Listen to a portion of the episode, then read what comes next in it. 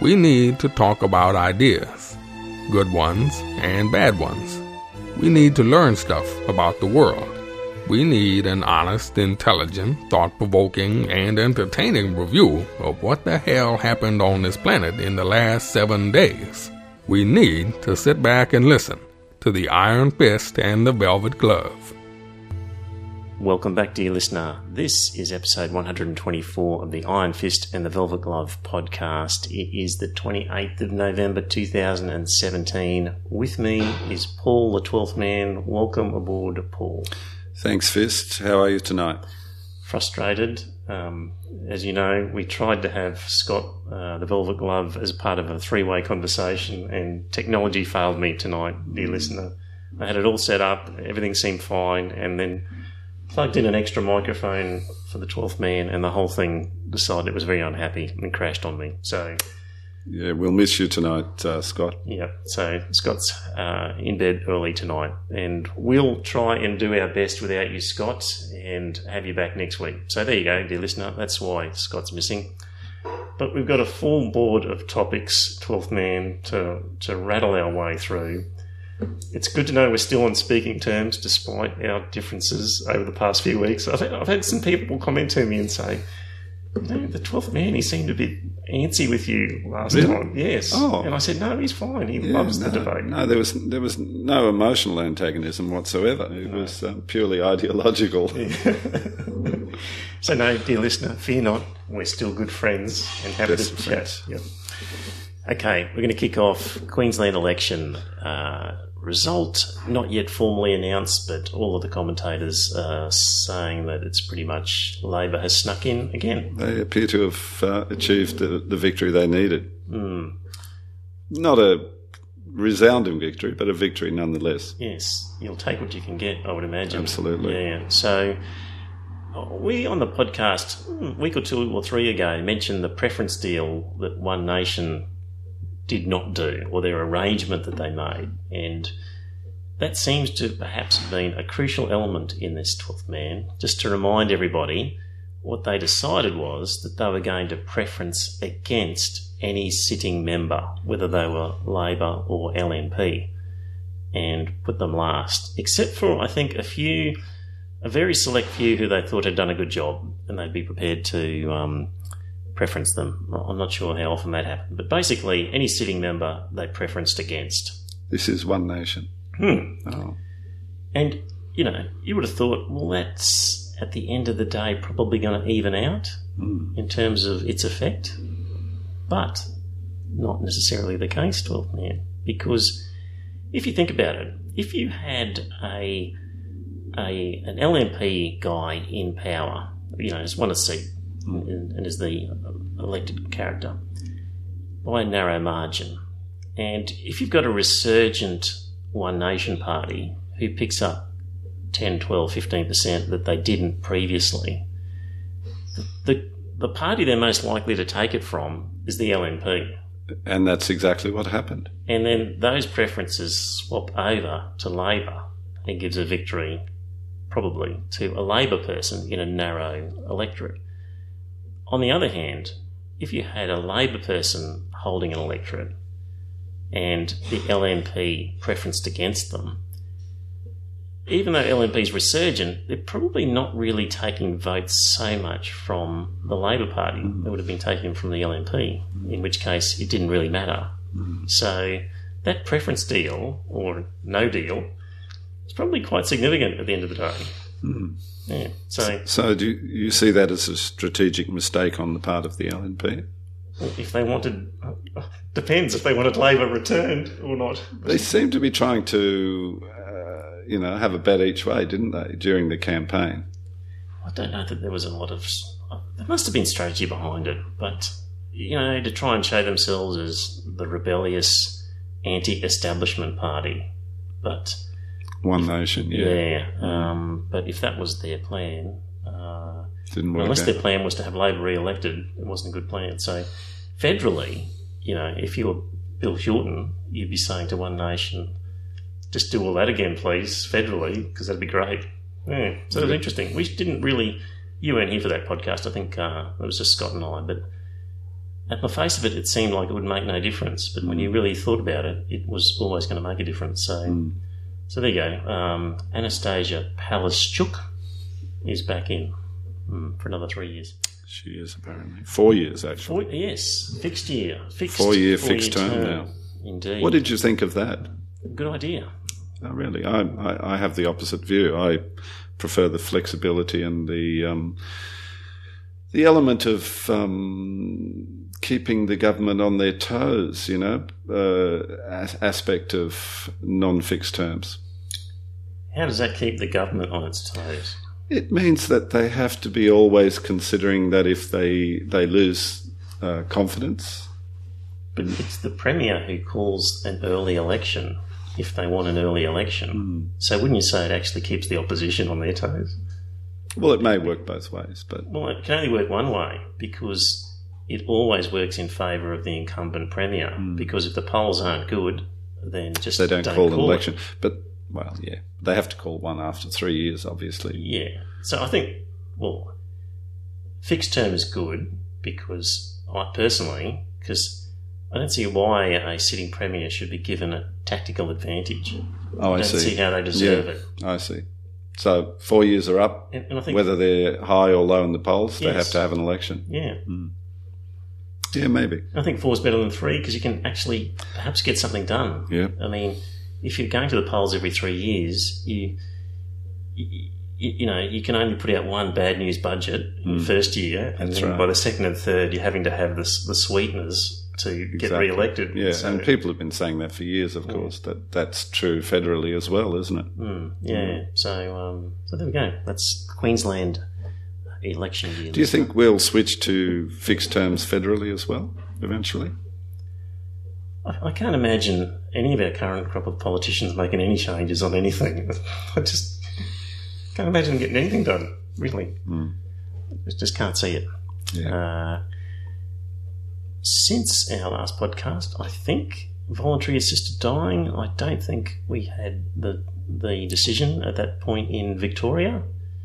Really? It passed through the upper house and has to go back to the lower house on just a minor point. Oh, okay. But it seems to be that will be no problem, and in all likelihood they'll get their assisted dying legislation in Victoria.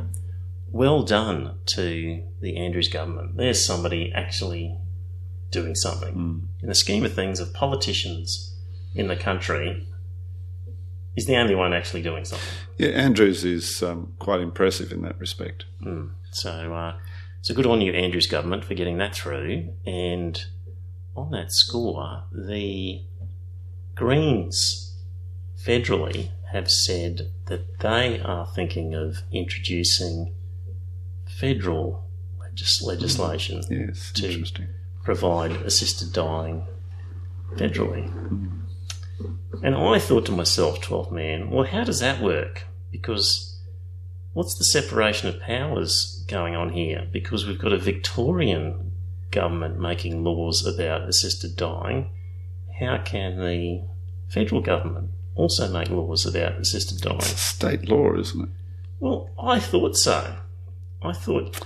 Is it merely to counter any future intervention by the federal government as happened in the Northern Territory case several years ago?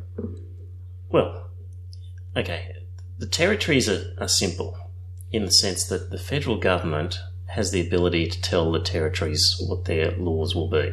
So that was easy for... when previously the Northern Territory had brought in assisted dying, and Kevin Andrews passed a bill federally to say it's kiboshed. So in relation to the territories, the federal government has jurisdiction to pass these laws. In relation to the states, dear listener, again, a bit more constitutional law here, but when we had a whole bunch of colonies, and which were the states, and they decided we need a federal government, and the question comes up, why do we need a federal government? Well, obviously so we can have a defence force and so we can print money, and there's a whole range of laws that need to be consistent across the whole country. So we need to give the federal government power to deal with things like immigration and customs and money and all sorts of stuff. So when they formed the Constitution, when they got together to write it, they said, federal government, here are the areas that you have power to operate, and if it's not listed in this list, then the state governments retain all of the power. So in order for the federal government to actually be able to do something on assisted dying, it needs to be spelled out in the Constitution. And is it? Well, I didn't think so, but dear listener, most of these are listed in Section 51. And Section 51, subsection 23, capital A, says that the federal government has, in effect, power to make law in respect of medical services. So the question is making law in relation to assisted dying making law in relation to medical services? What else would it be? Well, normally you would think of medical services as things keeping you alive, but it doesn't necessarily have to be, does it? Well, I mean, it is something, a procedure that will be done with the supervision and participation of medical personnel, so surely it fits in that area, doesn't it? The little bit of reading I've done this afternoon suggests that, yes, it would come within the power, so the federal government could pass a law in relation to assisted dying. But 12th man, this raises a conundrum, because if indeed the federal government has power in this sphere, then they could turn around to Victoria and say, actually, we don't like, we don't like your law, and we're going to whitewash it. Indeed. It's interesting. But they haven't done that, have they? Well, they haven't. But, and they haven't even tried. They haven't even talked about it. I haven't read anything about people even talking about it. But if the Greens are correct that the federal government has power to make law in respect of assisted dying, and where there's a conflict, so say the state makes a law and the federal government makes a law, and if you say the federal government has power, then the federal government overrides. So the danger of the Greens raising this issue for a total Australian assisted dying law is that get enough crazies in federal parliament and they could turn around the Andrews government law. And say, oh, Thanks, Greens Party. That's now right. We know that we can actually crush all of you guys that we don't like. Thanks for the idea. So there you go, dear listener. There's a risk that's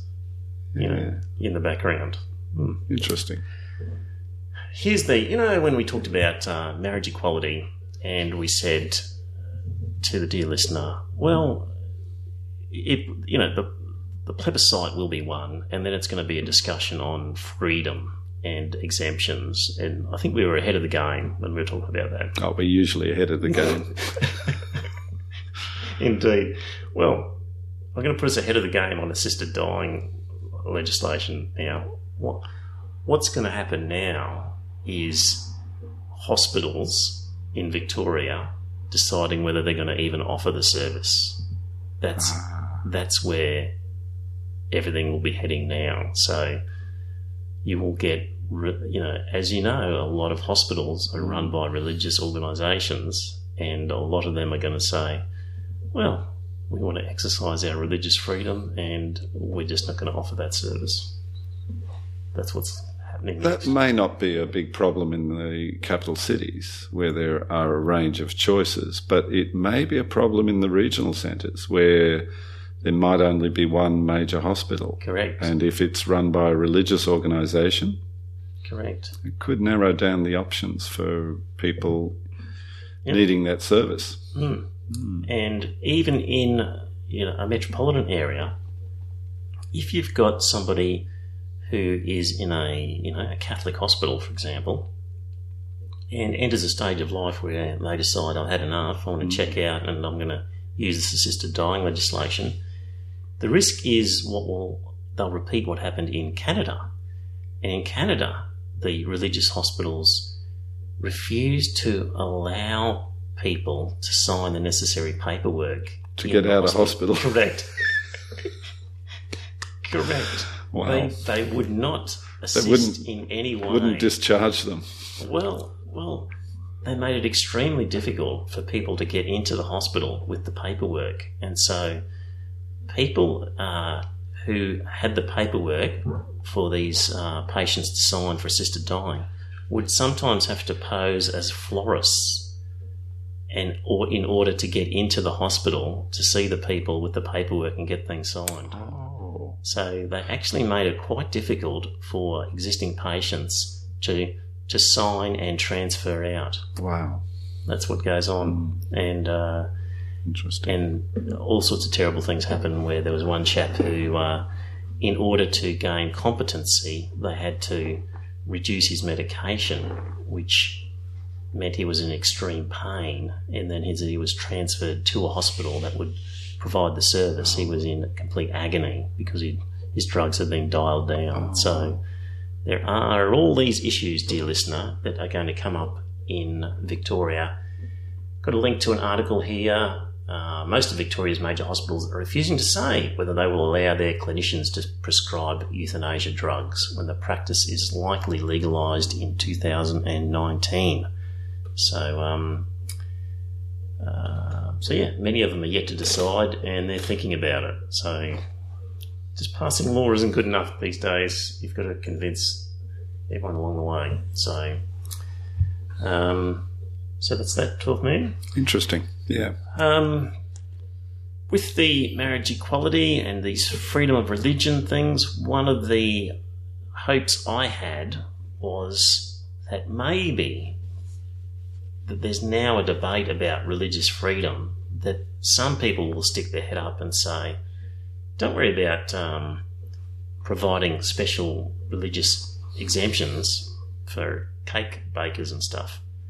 What do you mean we allow them to sack a gay teacher because they're not upholding Catholic morals? What do you mean there's all these exemptions? Maybe in the debate people will start questioning the existing privileges. And we had an example where Doug Cameron in the Senate, as part of the debate, basically gave a speech referring to his own grandchildren and special religious instruction classes, and how like 40% of the school had to twiddle their thumbs in a spare room while the classes were being conducted, and questioning, well, why the hell's that happening? And don't give me this nonsense about poor persecuted Christians when you've got all this sort of carry-on happening. So that's the sort of stuff we don't hear about enough, Talk Man. Indeed, particularly in the federal parliament. Yeah.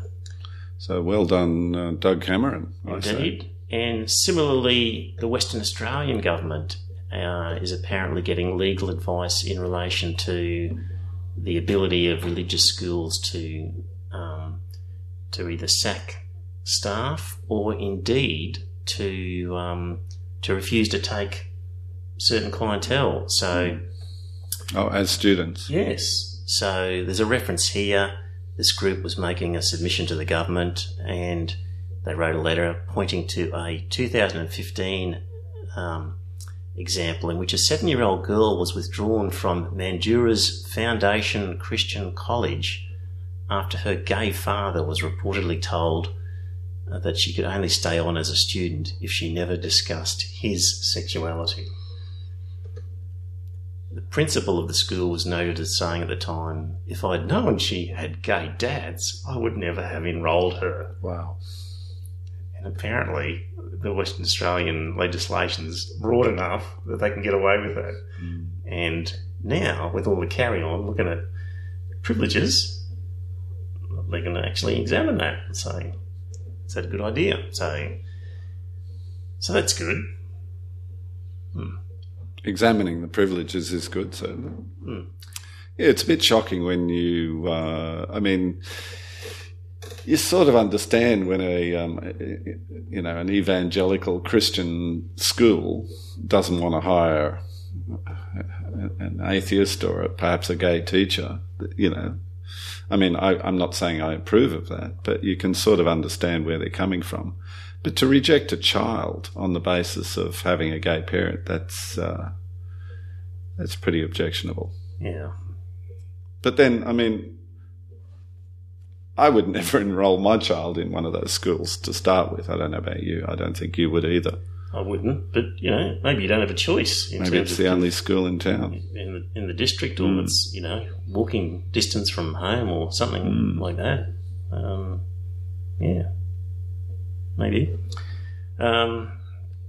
We mentioned previously, one of the things about this whole religious freedom debate is the characters coming out of the woodwork, and Matt Canavan was one who really came out of the woodwork. Indeed. In this time, and... You didn't think he was quite the Bible basher. I didn't, he was. Actually. I admittedly didn't know that much about him. He came out with a statement saying, "I'm trying to fight to ensure that we're not a persecuted minority," Senator Canavan said. "There's no other country to flee to in the world if we lose." Really? "There's no other planet we can take ourselves to." What about the United States? Well... The Christians seem to be pretty deeply entrenched over there. It'd be perfect for him, wouldn't it? Yeah.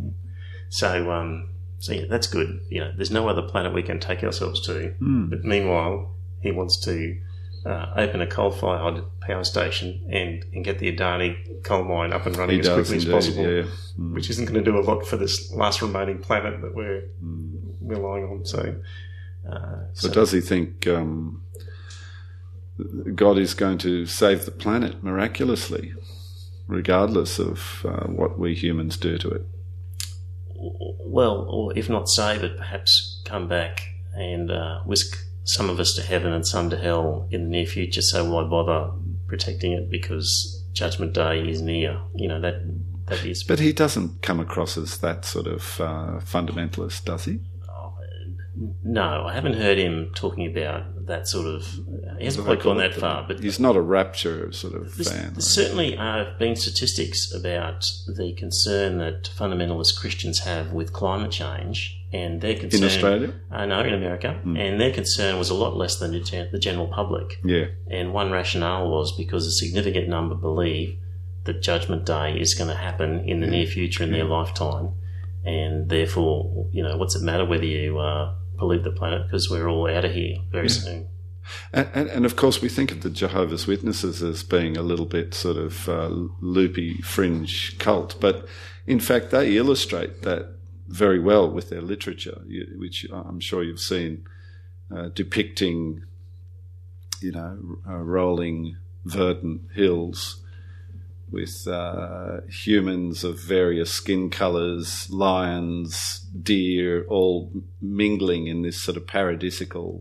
Is that the Jehovah's Witness version of heaven, is it? Yeah, because they believe that God will, if I've got it right, remake the earth. Okay. And undo all whatever damage is done, and then we live all happily ever after together. Back to the Garden of Eden, sort of that sort of thing, yeah. But with lions, you know, right. You know, we put our arm around a big meat-eating lion. Yeah, but they're no longer carnivores. They'll go vegetarian. Yes. So yeah, I mean, yeah. Well, famously, of course, the Interior Secretary under Ronald Reagan, way back when. Believed that it was okay to sell off the national parks, cut down all the trees, because after all, we won't need it. Yeah, there you go. Yeah. When God comes back and recreates the earth. Which will be any time soon. Anytime soon. Bit of a worry, isn't it? Yep. Regular listeners will know, certainly over the last couple of weeks, we've had our discussion about these sort of cake bakers and their ability to... unfairly discriminate against poor gay people who might want a wedding cake. And Essential Report has polled 1,000 Australians and asked them a question, which is, if Parliament passes legislation to allow same-sex marriage, do you think that the legislation needs to include more protections for religious freedoms, or do you think current laws already provide enough protections for religious freedoms? Which is essentially, you know, how many of you, dear Australians, think that, you know, cake bakers should be allowed exemptions, and how many of you don't? Anyway, those thinking that there needs to be more protection for religious freedom, i.e., we need to allow more religious privilege, The percentage who think that is 37% of the population. That's an unbelievable number, I think. Those who think current laws provide enough protections for religious freedoms, 42%, and the don't know is 21%. So that's a lot of people who are potentially in the, your camp. Mm. Yeah, we're happy to see it to be legal. I feel vindicated. Yeah, a little bit. Well, just because a lot of people agree with you doesn't mean that you're right. No, of course not. Nor does it mean I'm wrong. Let's just see here. Other questions that were asked. Would you support or oppose the same-sex marriage legislation, including each of the following? Allowing ministers of religion and celebrants to refuse to officiate same-sex weddings if they believe in the traditional definition of marriage. 63%. Happy to see ministers and celebrants deny same-sex weddings. On this particular one, allow service providers to refuse to supply services to same-sex weddings. Venue hire and wedding cake. So this is actually a more specific version of what we were just talking about. Yeah. So rather than just general, do you think there should be more protection for religious freedom? This is specifically on our point of allowing service providers to refuse to supply services to same-sex weddings. 43%, dear listener, agree with the 12th man. There you go.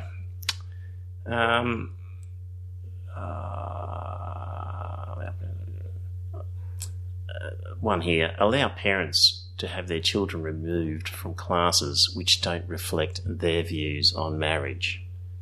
So this is the sort of so-called fear about safe schools. And 42% think that. But schools don't run lessons on marriage and views. It makes you wonder, in the future, will parents be demanding that at the beginning of an academic year, schools give them a detailed list of the curriculum, yes, what topics will be touched upon, yep, and will parents be able to opt their children out of any classes they don't like? Well, that's right. Does the biology class teach creationism or evolution? You know, is that where we're at now? Yeah. Are we going to say to parents, well, if you don't like evolution as a theory, then you can get your kid withdrawn from the biology class. Does the society and environment class teach environmental conservation? Yeah. See, what people do if you feel strongly enough about this at the moment is you homeschool your kids. So a lot of homeschool kids are homeschooled because their parents are religious fanatics. I would say, I don't know what the percentages, but I would say it'd be over 90%. Yeah, unless they're in a remote area, there's just no schools. Yeah, yeah.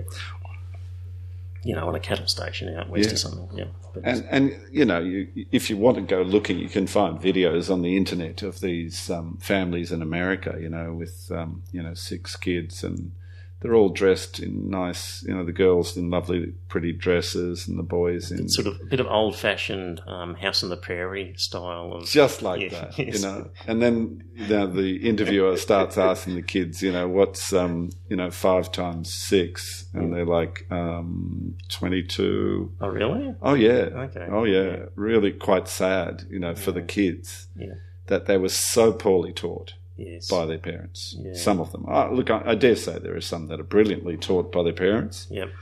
But you know, there's no obviously guarantee, and you know, teaching certainly has some facets that require a bit of professional training. Certainly does help, and not every parent is intellectually or emotionally equipped to deliver that. So you have to feel for the kids. In some of those fundamentalist communities in America, for example, where they do homeschooling and home birthing, what you find is when kids eventually escape, the rare few that do, and leave the community and go into the big wide world, they have no proof of identity that they can show the government because they don't have a birth certificate. Oh. They've never been registered in a school. They've never been taken to a hospital. The government has nothing on them. And, you know, they escape these communities and end up somewhere and then have this problem of having to prove that they're not some Canadian who's just wandered across the border. Indeed. Yeah, tough on them. So, it must be hard for them to really fit in with mainstream society in some respects as well. Yeah, yeah. In terms of getting a decent job. Yeah. Anyway, that is the statistics on the number of people happy for then you hire people and cake bakers to refuse service. I find that one frightening, Dwarf Man, but there's that many number of people who agree with you. So, you know, dear listener, we started this podcast with, you know, looking at news, politics, changes in society with a focus on the effect of religion and an idea of promoting secularism. And at this point in Australian history, the Prime Minister has decided to call an inquiry looking into religious freedom protection in Australia. And Malcolm Turnbull has appointed Philip Ruddock to look at whether Australian law adequately protects the human right to religious freedom. This is an important moment in our secular history in Australia, Twelfth Man. It's significant. Where does Philip Ruddock stand in terms of religion? I'm glad you asked. I'll just mention at this stage he's going to be assisted by the President of the Human Rights Commission, Rosalind Croucher, retired Judge Annabel Bennett, and Jesuit priest Frank Brennan. Okay, so let's start with Philip Ruddock. Where does he stand on, you know, what's this panel like? This is a panel that's going to be deciding religious freedom. Who are they? What are they? He's famously a long-term member of Amnesty International, but I don't know what his religious convictions are. Oh, but he was also, you know, famous for being very hard on refugees and turning back the boats and all that sort of stuff. So, yes, so he's... And even recently he put up a robust defence of that policy. So his human rights credentials are pretty poor. So, but that's beside the point in terms of this debate, I think. I think that's a little unfair to say that because he defends a government policy, an immigration policy, which is a very... you know, contentious one, that he doesn't have good human rights credentials because, after all, he is a long-term member of Amnesty, and the core reason for Amnesty existing was to protect people of conscience, prisoners of conscience. That was their original reason for coming into existence, wasn't it? I don't know. Was it? Yeah.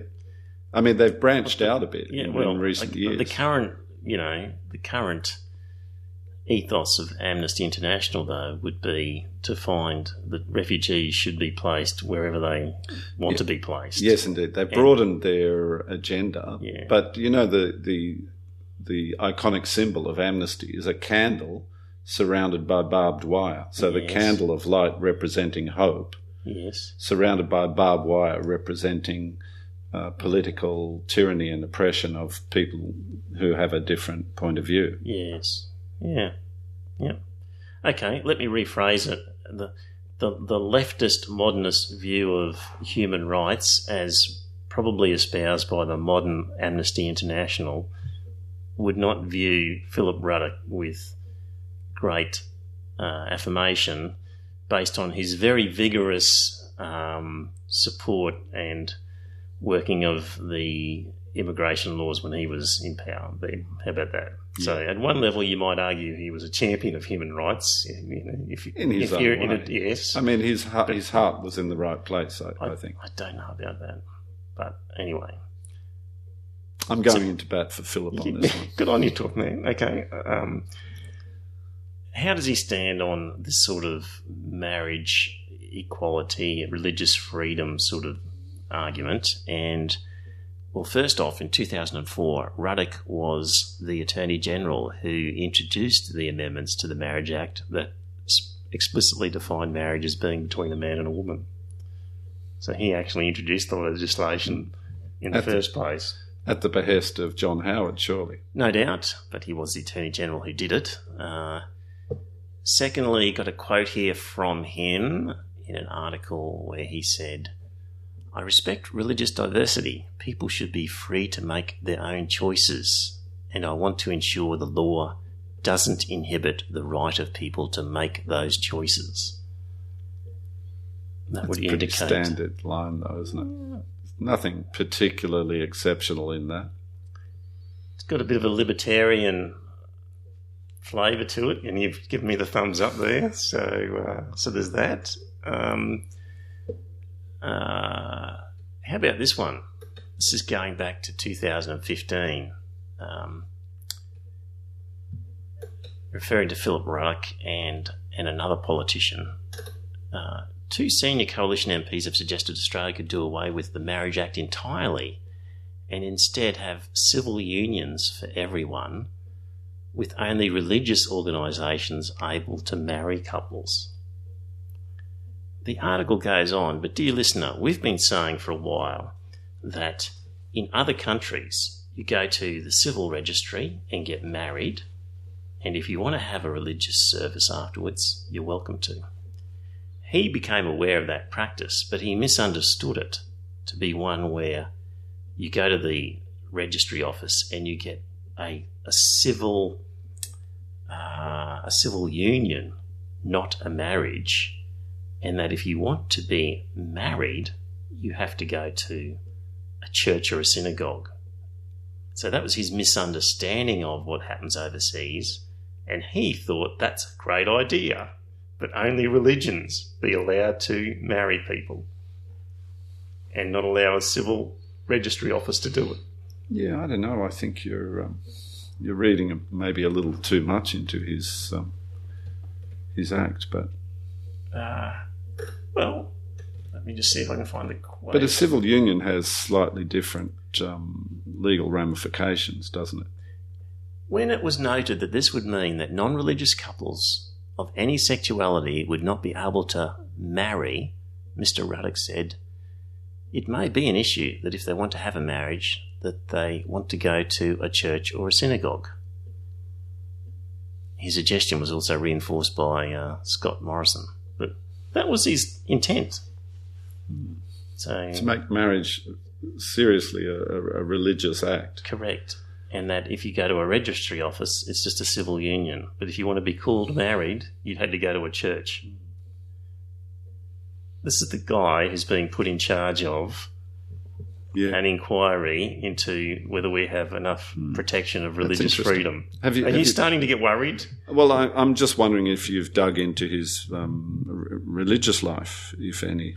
I couldn't find anything beyond that at this stage. Yeah. So it'll be interesting to dig a bit further. I thought that was enough to make anybody worried.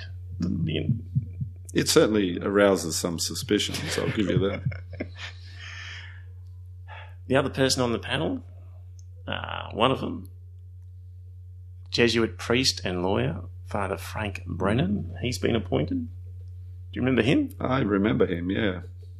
Sometimes appears on Q&A. Yeah, he has quite a prominent public profile, doesn't he? He does, yeah. So he's on the record on a few things. Mm.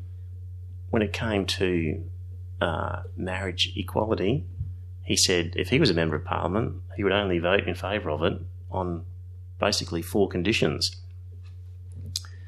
one of which was the whole cake baker thing, providing special exemptions, plus a few other things. But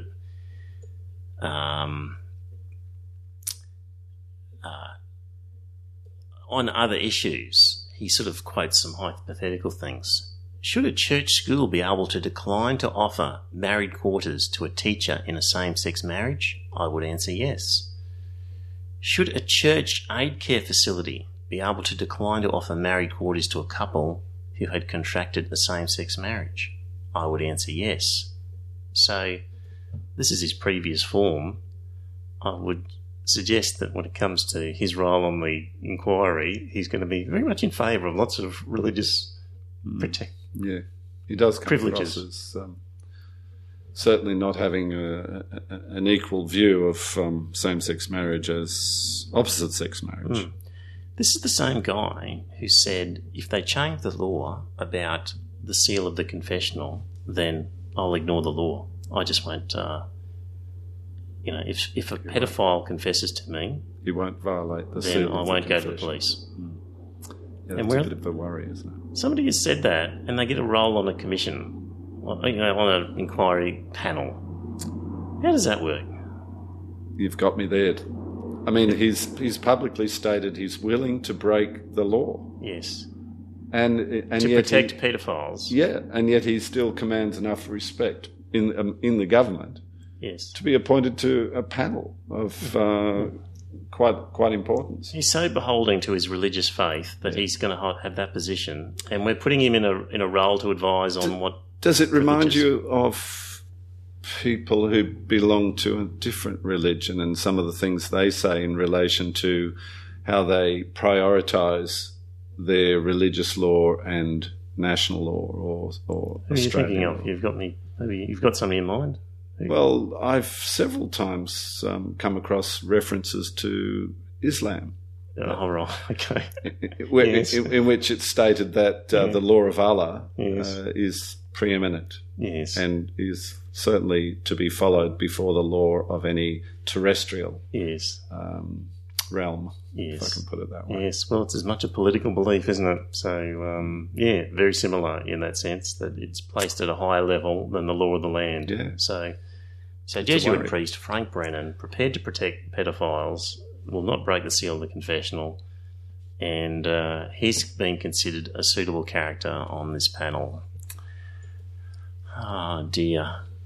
Meanwhile, Adelaide Archbishop Philip Wilson is facing a 2-week hearing starting today over charges of concealing child sex abuse offences of another priest. So it doesn't seem that it related to the confessional. It related to him just knowing about it and not doing anything. Yeah. And it's a form of aiding and abetting criminal activity, isn't it? Well, it seems like there's an offence for concealing a serious indictable offence. Yeah. So, well, you know, school teachers are legally required to report suspicion of child abuse among students. Yep.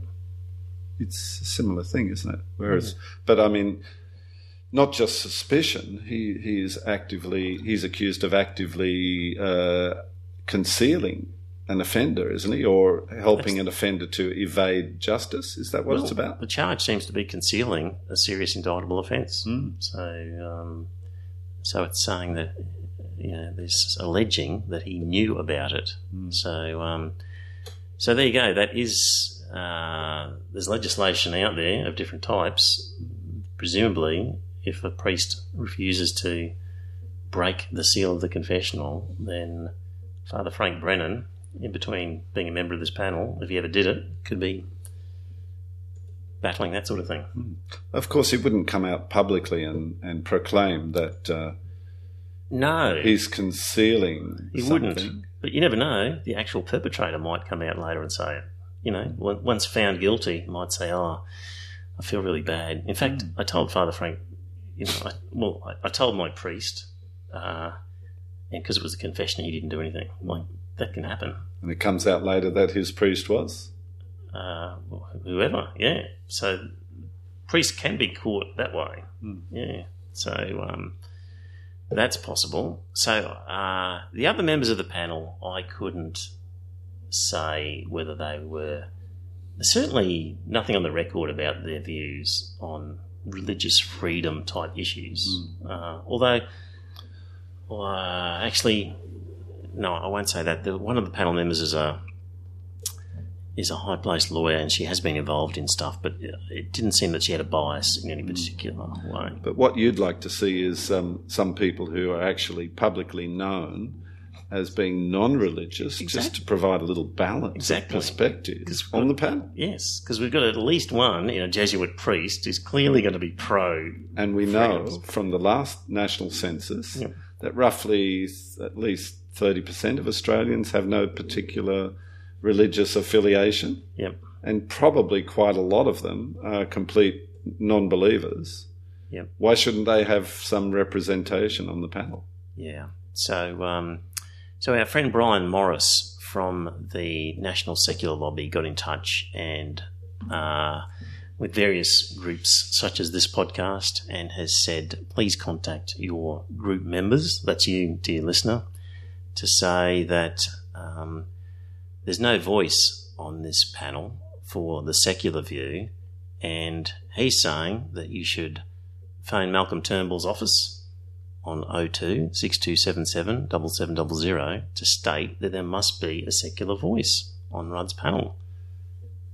You could even nominate one if you like. You could ask for the Iron Fist. Why don't you volunteer? I will. I'll volunteer. If enough people put my name forward, I'll accept the position. That's a good proposition. Dear listener, contact your local member. Contact Malcolm Turnbull's office and say, there is a guy in Brisbane, yeah, who's willing and able to travel and sit on that panel. And provide an alternative viewpoint. And if not him, then somebody like, maybe Meredith Doig from The Rationalists or somebody, at least some voice, or maybe Brian Morris himself for that matter. Indeed.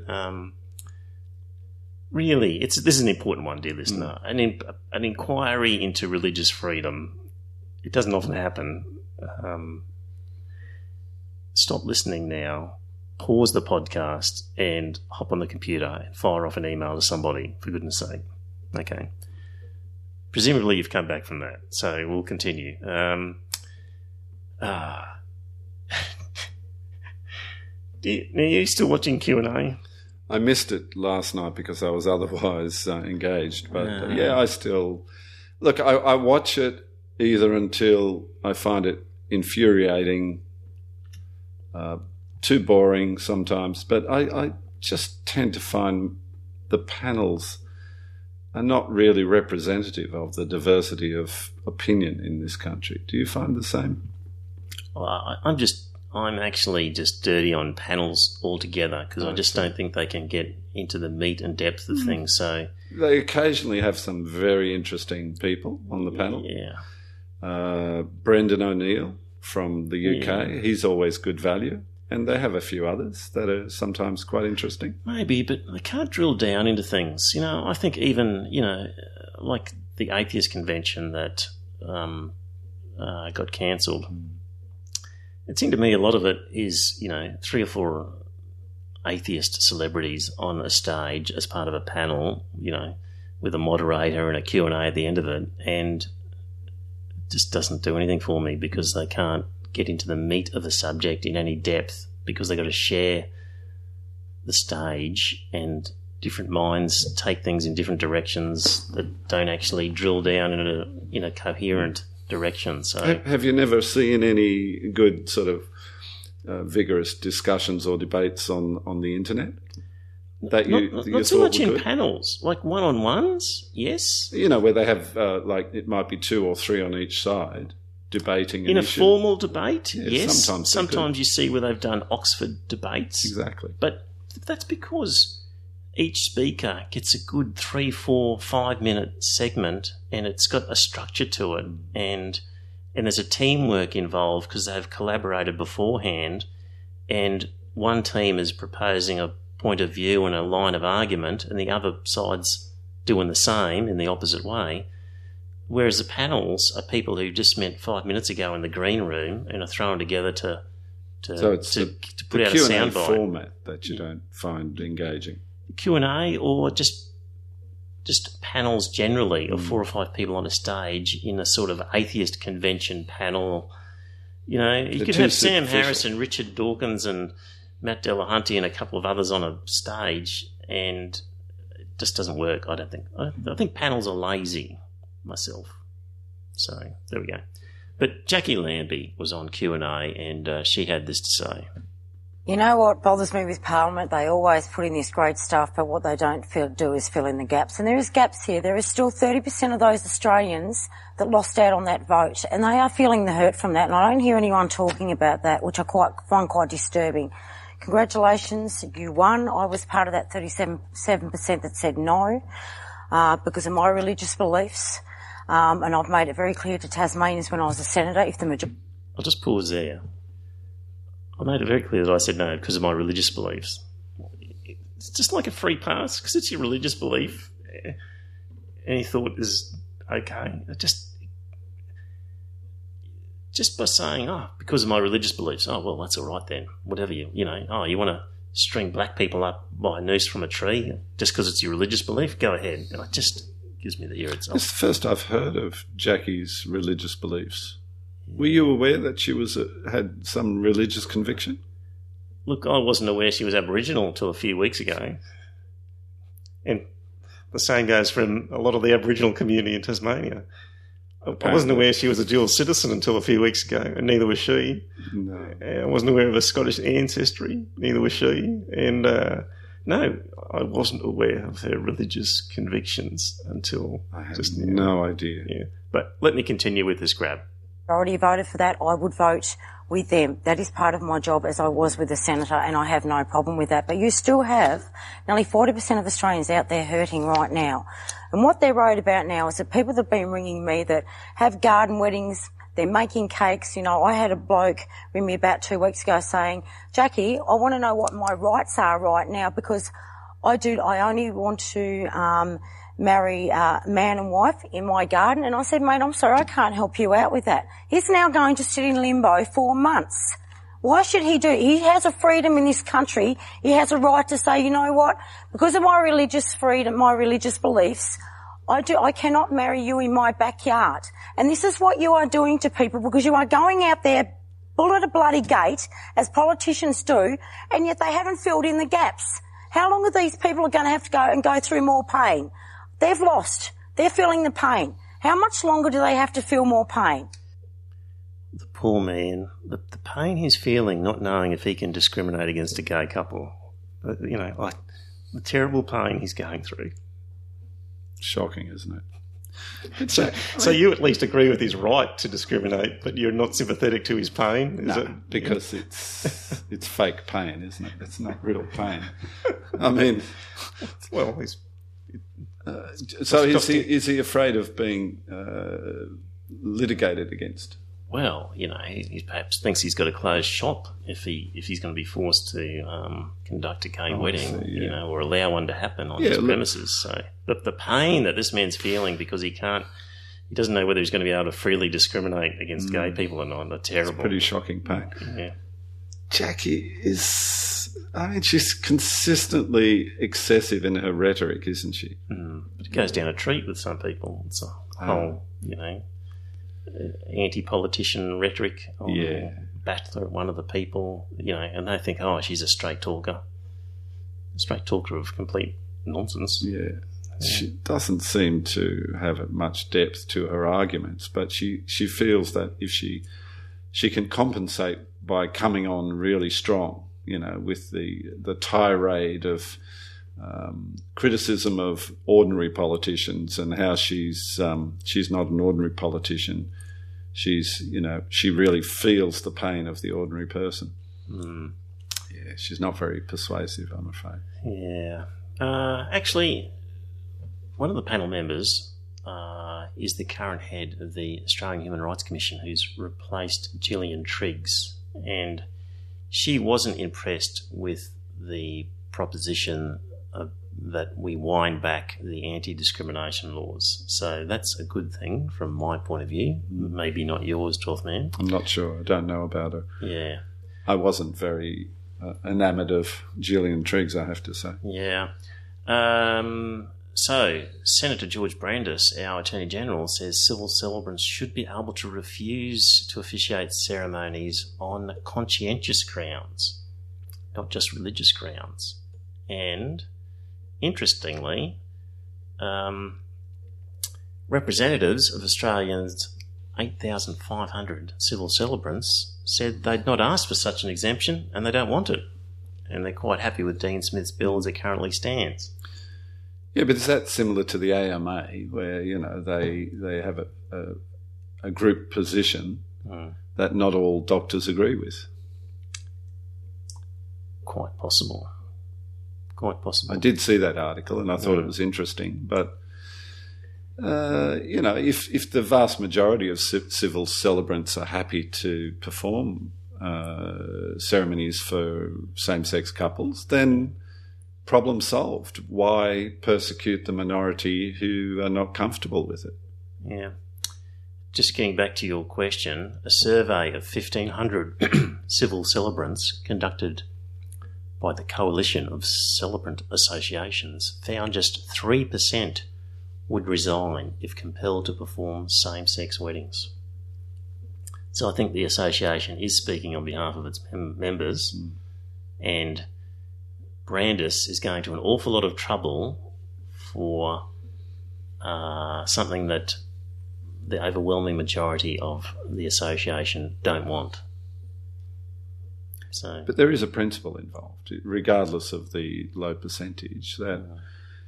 Hey, if it's only 3% who don't want to toe the party line, so to speak, why not let them have that opt-out? Yeah. Why not let them? Well, they are a civil servant. Well, they're not exactly. They're licensed to perform a ceremony. Well, some of them are civil servants. Some of them. Yeah. So in a registry office? Yeah. You know, what do you think of that? Should the ones in the registry office be able to refuse? I would say no in the registry office because that's a government office, and I don't think government officers should ever discriminate. Right. But in terms of private licensed civil celebrants who go out and perform ceremonies, you know. But there's an argument that's just a public servant who's out on the road. You know, they're performing a public service task. So is a bus driver a public servant? Yes. In a private bus company. No, that's totally different because they're not. A civil celebrant is conducting an administrative function authorised, and they've got special authorisation by the state to do it. Mm-hmm. So look. Anyway. Again, my argument is why would you want to be married by people who really don't want to do it? You know what I mean? Wouldn't you rather have a civil celebrant who was happy to be there with you? You wouldn't want to. But what if you lived in, you know, Arakoon and the only person there refused to do it? Yeah. Well, you wouldn't be happy, would you? You wouldn't be happy. Yeah. Okay. I'll give you that. But anyway, there you go, dear listener. Most civil celebrants... Yeah, remote locations certainly present another problem, another issue. Actually, just going back to that, 3% said they would resign. 80% said they would happily marry same-sex couples, while 10.5% said they would consider refusing discreetly by claiming they're unavailable. Yeah. There we go. Hmm. Official statistics show that 75% of Australia's annual weddings are now performed by civil celebrants. It's a lot. Just occurred to me the sole civil celebrant in Arakoon might have a hard time convincing the clients that they're all booked up because they'll know what that celebrant's up to. Well, they know roughly how frequently weddings happen in the community. You know? Yes. And got a message from a dear listener who's originally from Uruguay who mentioned that, in fact, Uruguay is one of those countries that says you must first of all get married in a civil registry and then subsequently if you want to, and you are then married. And subsequently, if you want to, you can have a religious ceremony. It's a totally separate and optional extra. So Uruguay has had that for a number of years. And where are we up to? Uruguay is an interesting country, isn't it, in that respect, being located in Latin America, which, as we know, is still rife with superstition. Yeah. Yeah. Although I get the feeling, because as you know, I work with young adults, some of whom are from Latin America, and I get the feeling that more than a few of them are less religious than their parents. Right. I think Uruguay and Paraguay are outliers when it comes to I don't know about Paraguay, but yes. Mm-hmm. Uruguay, of course, located between Brazil and Argentina, isn't it? Down in the somewhere down there, the sort of southeast of South America. Mm-hmm. Yeah, mm-hmm. It's an interesting case because you'd expect it to be as Catholic and as religious as the rest of South America, wouldn't you? Yeah, there'd be some reason for it, historical. We'll come to that. Mm. They did have a very interesting president a few years ago. Who was a... Might be all it takes at different times. A very humble man who lived in very humble circumstances and refused to accept, you know, elaborate trappings of office. Yes, yes, yeah. Final word on all this sort of stuff goes to Bob Katter. And a final observation on the same-sex marriage debate from Bob Katter. I mean, you know, people are entitled to their sexual proclivities, you know. I mean, let there be 1,000 blossoms bloom as far as I'm concerned, you know. But I ain't spending any time on it because in the meantime, every 3 months, a person is torn to pieces by a crocodile in North Queensland. So we should put the whole country on hold until we sort out that particular problem. It's a very compelling point. Very compelling point indeed. Do you think he's recently switched his medication or something and it's not quite working? What goes through that man's mind? It's frightening, isn't it? I mean, just the calibre of politician that we've got is frightening. 12th man. There's a party going on. Here's a scenario I'm painting for you. And, you know, teenagers, young adults, and one of the guys, you know, heads to, I don't know, toilet, bathroom, whatever, passes a bedroom, sees a girl asleep on the bed and decides that he wants to kiss her and does so. Without her knowledge, she's asleep. What do you think of that? Just a kiss? Yes. I think it's probably quite inappropriate for him to make any sort of uninvited physical contact on a sleeping person, isn't it? Yes. Particularly. I mean, a kiss does have a certain sexual nature to it. Is it the sort of activity that we would like to promote? Well, yeah, that's an interesting one. Because you know where I'm heading with this, don't you? I gave you the. Would it make any difference if the guy happened to be from the aristocracy? Would that help at all? In other words, a prince, perhaps. And what if the sleeping female? No, just stop there. If he's a prince, does it help at all? Does it add to his case at all? You know me, Trevor. I have no regard for inherited privilege or status. Yes, indeed. So that's not going to help at all. So on the face of it, that sort of scenario is one that we should look down on and not encourage as a society. As a society, I agree. Correct. So you would be sympathetic then to Sarah Hall, 40 of Northshield, who has demanded that her son's school take Sleeping Beauty off the curriculum because the princess doesn't give consent to be kissed and woken up by a prince. What do you think? Oh, come on. Look, it raises interesting questions, but, I mean, there are all manner of questionable behaviours in old, you know, fairy stories. Mm-hmm. I think her problem is that it provides behavioural models for very young children. Mm-hmm. Is that it? And that the prince is taking liberties, inappropriate liberties with a sleeping female. Mm. Would I take it off the reading list? I don't think I would be too bothered by it, but I would probably be looking for other things to add to the reading list. That might be more enriching and more interesting. I hadn't thought about it too hard until right now, but I think that we're underestimating people's capacity to recognise a story as opposed to an instruction manual for how to lead life. And I think even little kids can recognise that that's a story, a fable, and that's not an indicator of how to conduct myself in this life.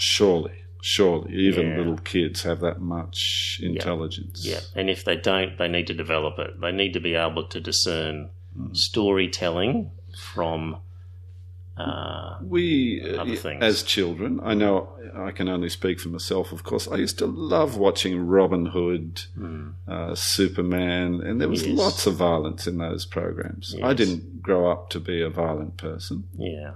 So I think I'm quite comfortable with Sleeping Beauty on that basis. Have you ever seen the original editions of Grimm's Fairy Tales?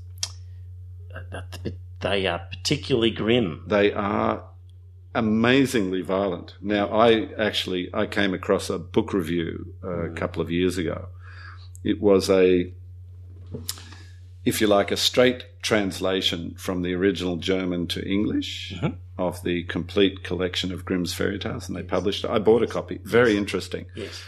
And a lot of them are very short stories and stories that we don't normally hear in our usually Disneyfied, collection of these old stories. Yes. Some of them are extremely violent and tragic, There was one about a young mother who left her baby in a bath because she sensed her other child outside was in some trouble, went out to find her child dead in the garden. I forget the exact means of death.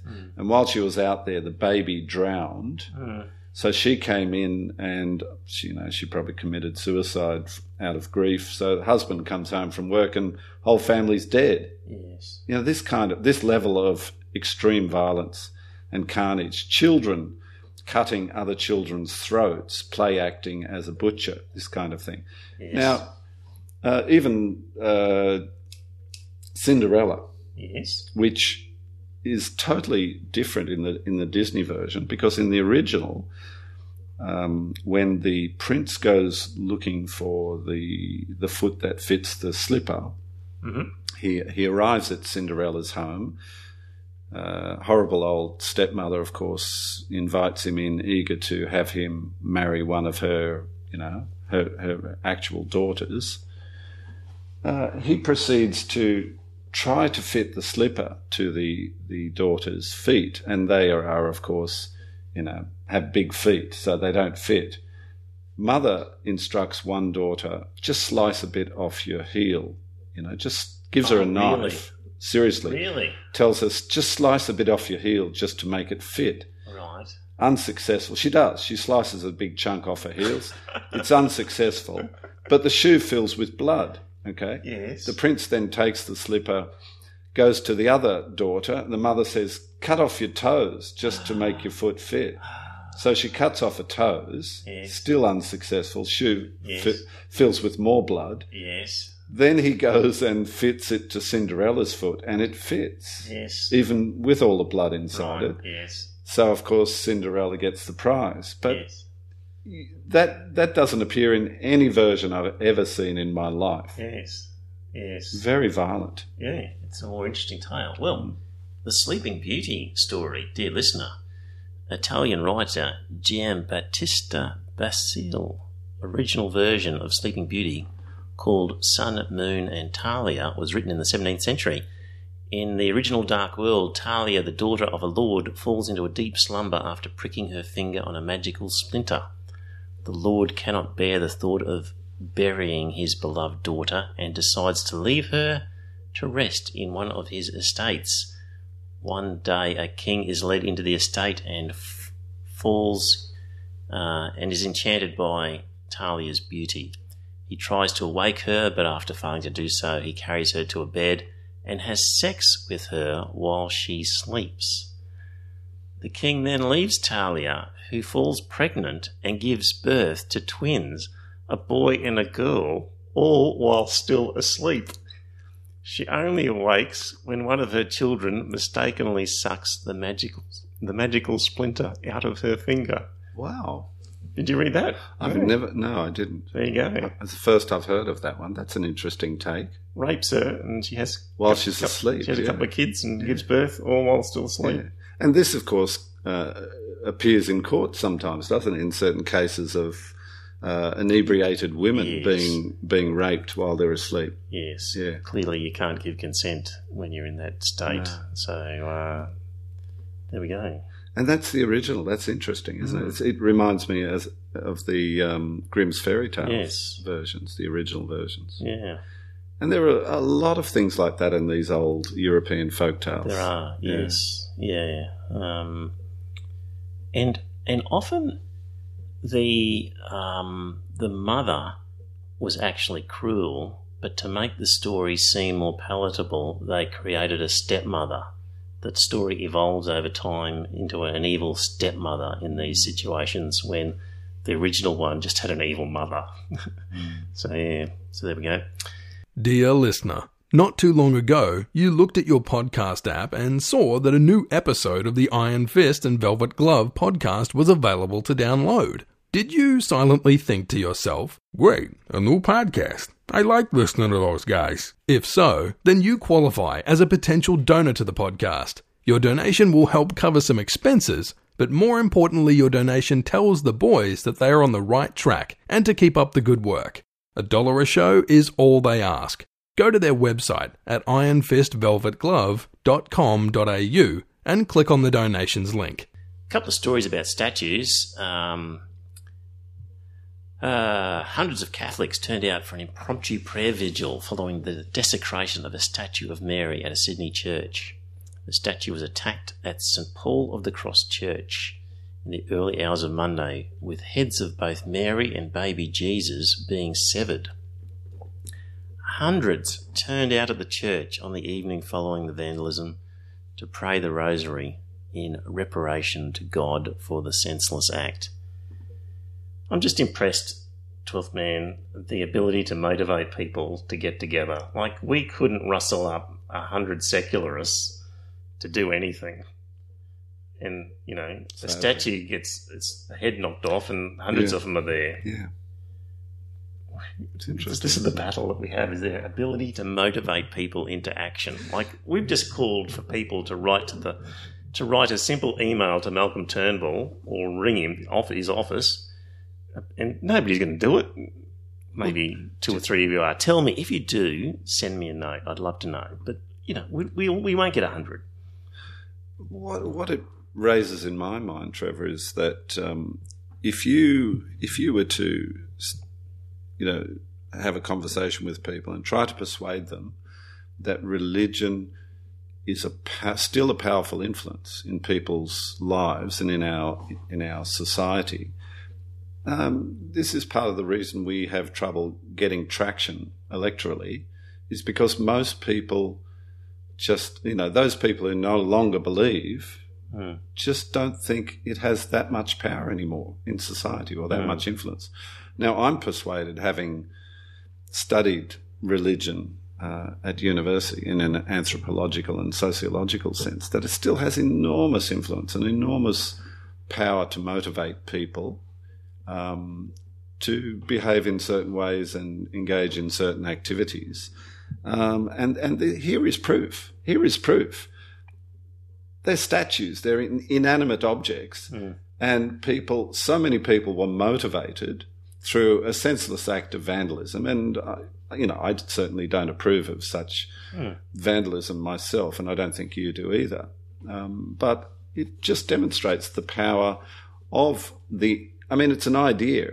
I mean, as humans, we're animals that create our world based on ideas. Religion is nothing but ideas at its base. Wow, it's the tribalism you know. Well, tribalism is part of it. The word goes out, hey tribe. Tribalism is certainly part of it. Mm. But the motivating factor in this behaviour is their idea that these inanimate objects contain some sort of special power or significance in their lives. Oh, and it might also be, you know, our tribe, our community has been attacked by this action. In other words, an attack on their identity. Let's circle the wagons and gather together and... It's a show of solidarity, I think. That's certainly a factor, yes, I agree. But anyway, that's not the only statue in the news. No, dear listener. The other one was a doozy, wasn't it? Yeah, I think probably it will be the feature image for this podcast. It's a beauty. But it's a Blackfriars Priory School was forced to cover up a brand new statue after its unfortunate design of a kneeling boy and a saint called a social media storm. And... In this statue, the saint is holding what I think is possibly a small loaf of bread, but it could be easily construed for something else. And the way the little boy is kneeling down, helping him to hold the bread roll. It's the proximity of the loaf of bread to the priest's nether regions. It looks almost as if it's appearing through a gap in the robes, doesn't it? Yes, it does. It's and the boy looks totally willing and able. He's holding his hand beneath the said loaf. Yes, and it looks as if he's asking the priest, "What do you want me to do with it?" It's unbelievable that that design got past the planning stage. It's amazing, isn't it? Yeah. So wouldn't you think they could have seen it with our eyes or with, you know... I mean, it's not just our eyes, for goodness sake.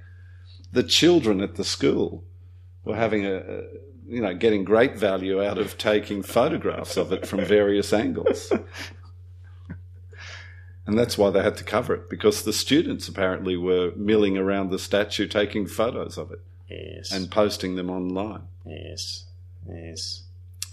Unbelievable. Schoolies has just wrapped up on the Gold Coast. Year 12 students in Queensland and northern New South Wales often head to Surfers Paradise for schoolies, and I think it's getting tamer as the years go by and very controlled perhaps, but one of the features of schoolies is the number of volunteers who are there helping the kids out, making sure that they get home to their units. They're patrolling the streets, so if kids get into trouble... Get home to bed, you mean? Yeah. And a lot of these volunteers, 12 men, are from Christian religious organisations. Unsurprising. Yeah. The whole Red Frogs originates with a religious group. I didn't know that. Yeah. So, you know, one of the dangers, people normally associate with schoolies is getting drunk.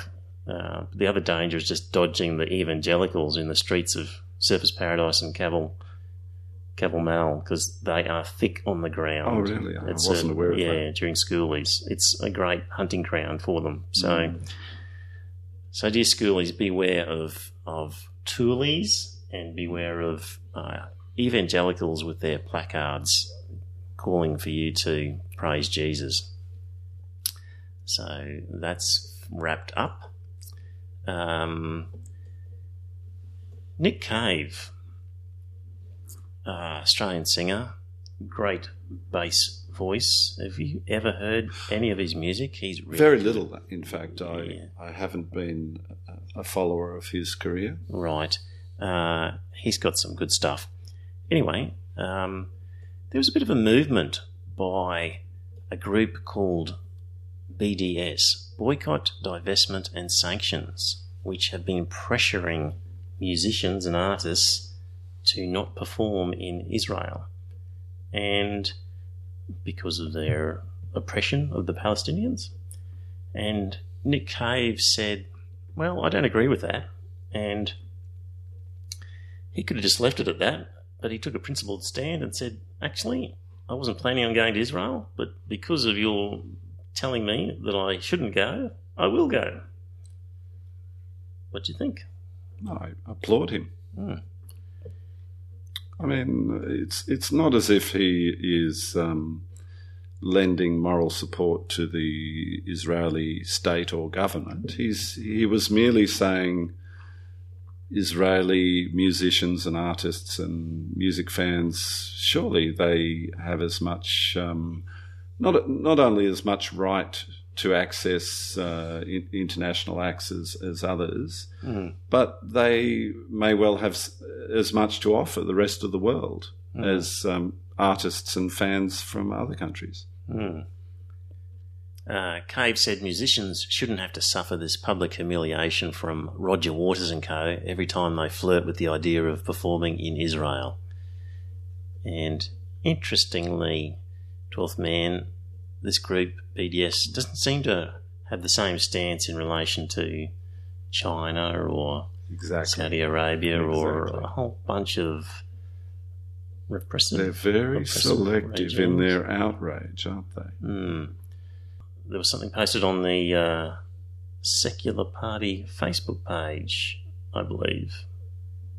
And the comments were? The comments were, well, they were mixed, but as is usually the case, a lot of people who approve of articles don't necessarily make comments. It's usually people who strongly disapprove of things that make comments. And yeah, it did attract quite a lot of negative criticism, but you know, at least one person resigned, is that right? From the Secular Party, yeah. Article being... He claimed it wasn't just that article. He claimed it was a succession of what he considered to be right-wing crap. Right. I mean, what's right-wing? And look, to his credit, I forget the name of the commentator now, but somebody else responded, what is right-wing about defending ordinary Israelis, you know, ordinary secular Israelis? What is right-wing about that? You just can't please some people. Can't please some people, no. Yeah, I think I heard that commentator as they walked off the Facebook page. That's a bloody outrage it is. I want to take this all the way to the Prime Minister. Yeah, I think that was him. 12th Man, let's just see. We're running over time here, as we always do, and I'm going to try and pick some of the highlight ones. Did you see the video of the robot that can do backflips? I was very impressed. I got a link to it, dear listener. There's this robot which looks like something out of a Terminator sort of movie, and it's jumping up and down on boxes and then does a backflip off box, and it's quite spooky. You sort of look at it and you think, oh my goodness, they've really moved ahead with this whole robotic technology. It's rapid. And it's very impressive, isn't it? It is. It's very impressive. And you think to yourself, what if they strap a gun onto one of these things and start heading it out into the battlefield? It's going to be formidable. So absolutely, we're not far off that whole scenario that you're seeing in the movies. So if you want to see a frightening example of what robots are up to... well, we already have, drone aircraft firing missiles, and it won't be long before... probably most of the combat aircraft are remotely controlled, including helicopter gunships, etc. Yeah. Tanks, it'll all be remote control. Yeah. Well, not all, but I would say most of the high-risk, high-risk combat scenarios will be dominated by remote control weapon systems. Yes. Article here, 12th Man, from Chris Bonner, and it's in the John Menadue blog, saying that wealthy families are turning away from elite private schools, and the writer says it's hardly surprising because for some time we've known the results coming out of schools largely reflect which students walk in through the front gate each day, and parents are increasingly asking what are they actually getting for the fees they pay. On a national level, the fee amounts can hardly be called an investment. In fact, Australia overspends $5 billion each year on schools where there is no measurable achievement gain compared with the government school down the road.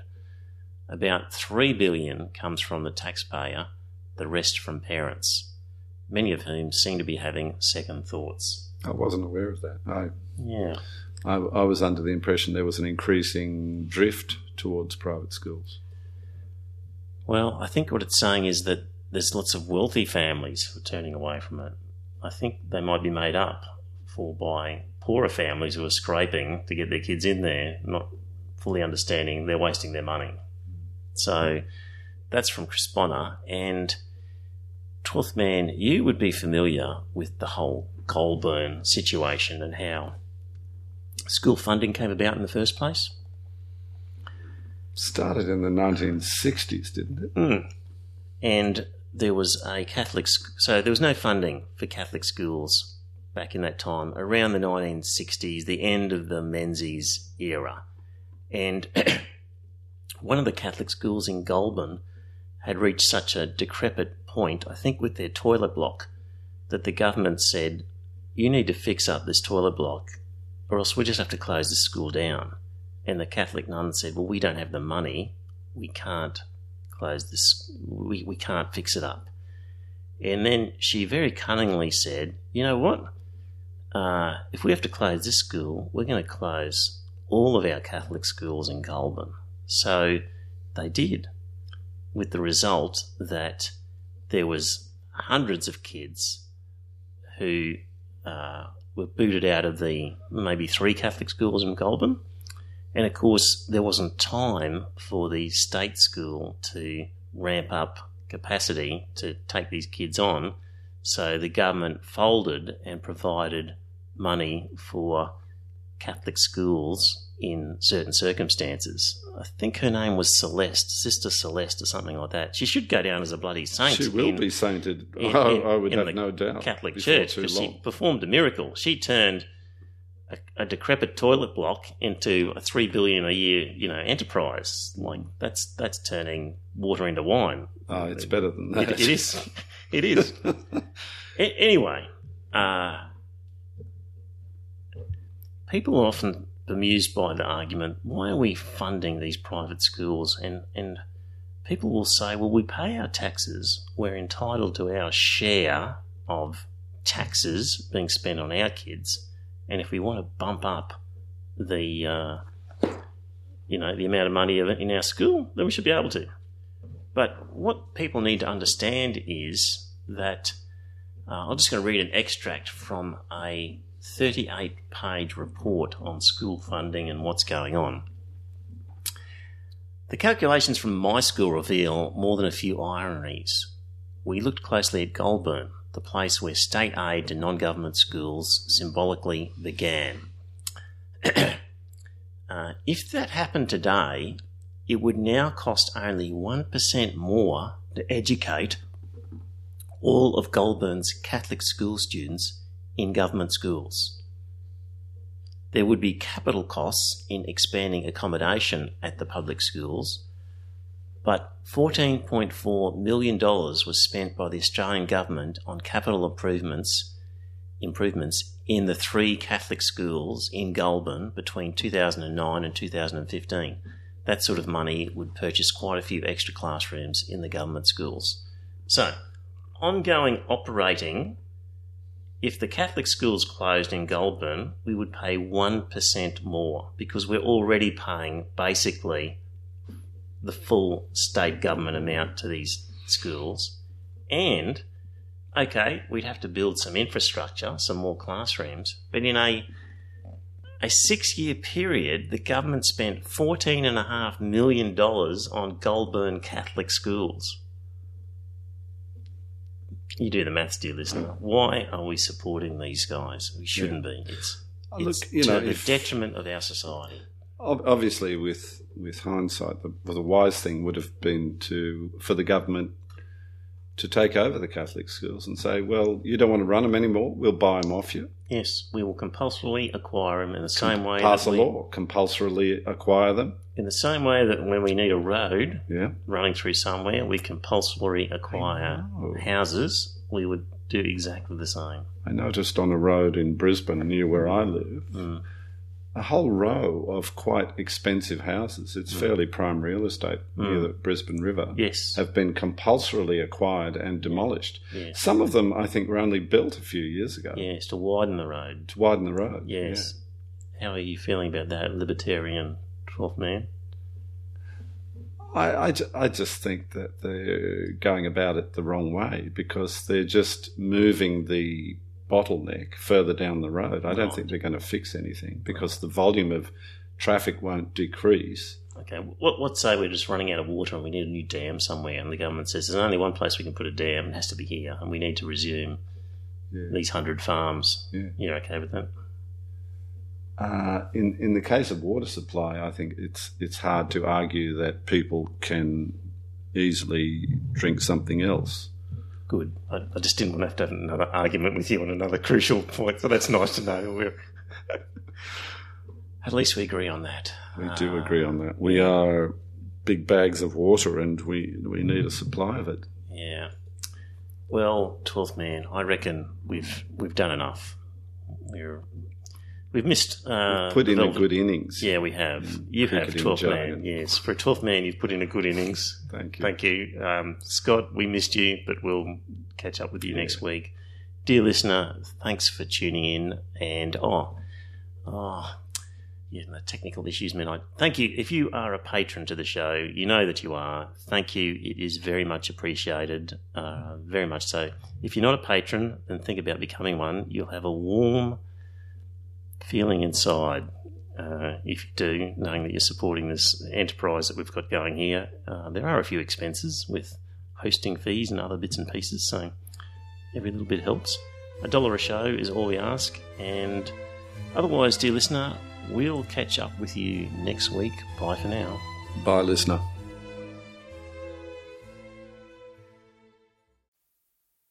Well, dear listener, did you enjoy that episode of the podcast? If you did, I've got a favour to ask. First up, tell some friends. Let them know about the podcast. You'll be discussing something at some time and you might be repeating something I've said. And when you're talking to your friends, say, hey, I heard this on this podcast and it's worth listening to. And maybe pick an episode that you think's a good one and direct them to it. Like grab their phone and go to their podcast app and... search for Iron Fist Velvet Glove and subscribe on their behalf on their phone and just put the word out. The other thing is you could become a patron and support the show. So if you go to our website, you'll see a link to Patreon and there are some different options for subscribing and paying per episode. And really the amount that you pay depends on what you get from the podcasts. So there's different levels ranging from $1.50 Australian to, I think, $10 and various ones in between. It's really, what do you think it's worth? Is it worth a cup of coffee? Is it worth more than that, less than that? Whatever you get out of it, because not everybody gets the same. Maybe you don't listen to the whole thing. Maybe you never talk about it with people. Maybe... you really couldn't care less half the time whether the podcast is there. It'll be different for everybody. So if you get a lot out of the podcast, contribute a bit more. If you don't get much, contribute less. But in any event, you can subscribe there. If you don't like the idea of a regular subscription, the website has a link to a PayPal donation. So you could just do a one-off donation every now and again. So there you go. It'd be good to spread the word, get a few more listeners. And that way, look, if we ended up getting more listeners and more money, we could do maybe a second episode or more special episodes, provide some more content. So it's up to you. If you think it's worthwhile, let people know. Thanks.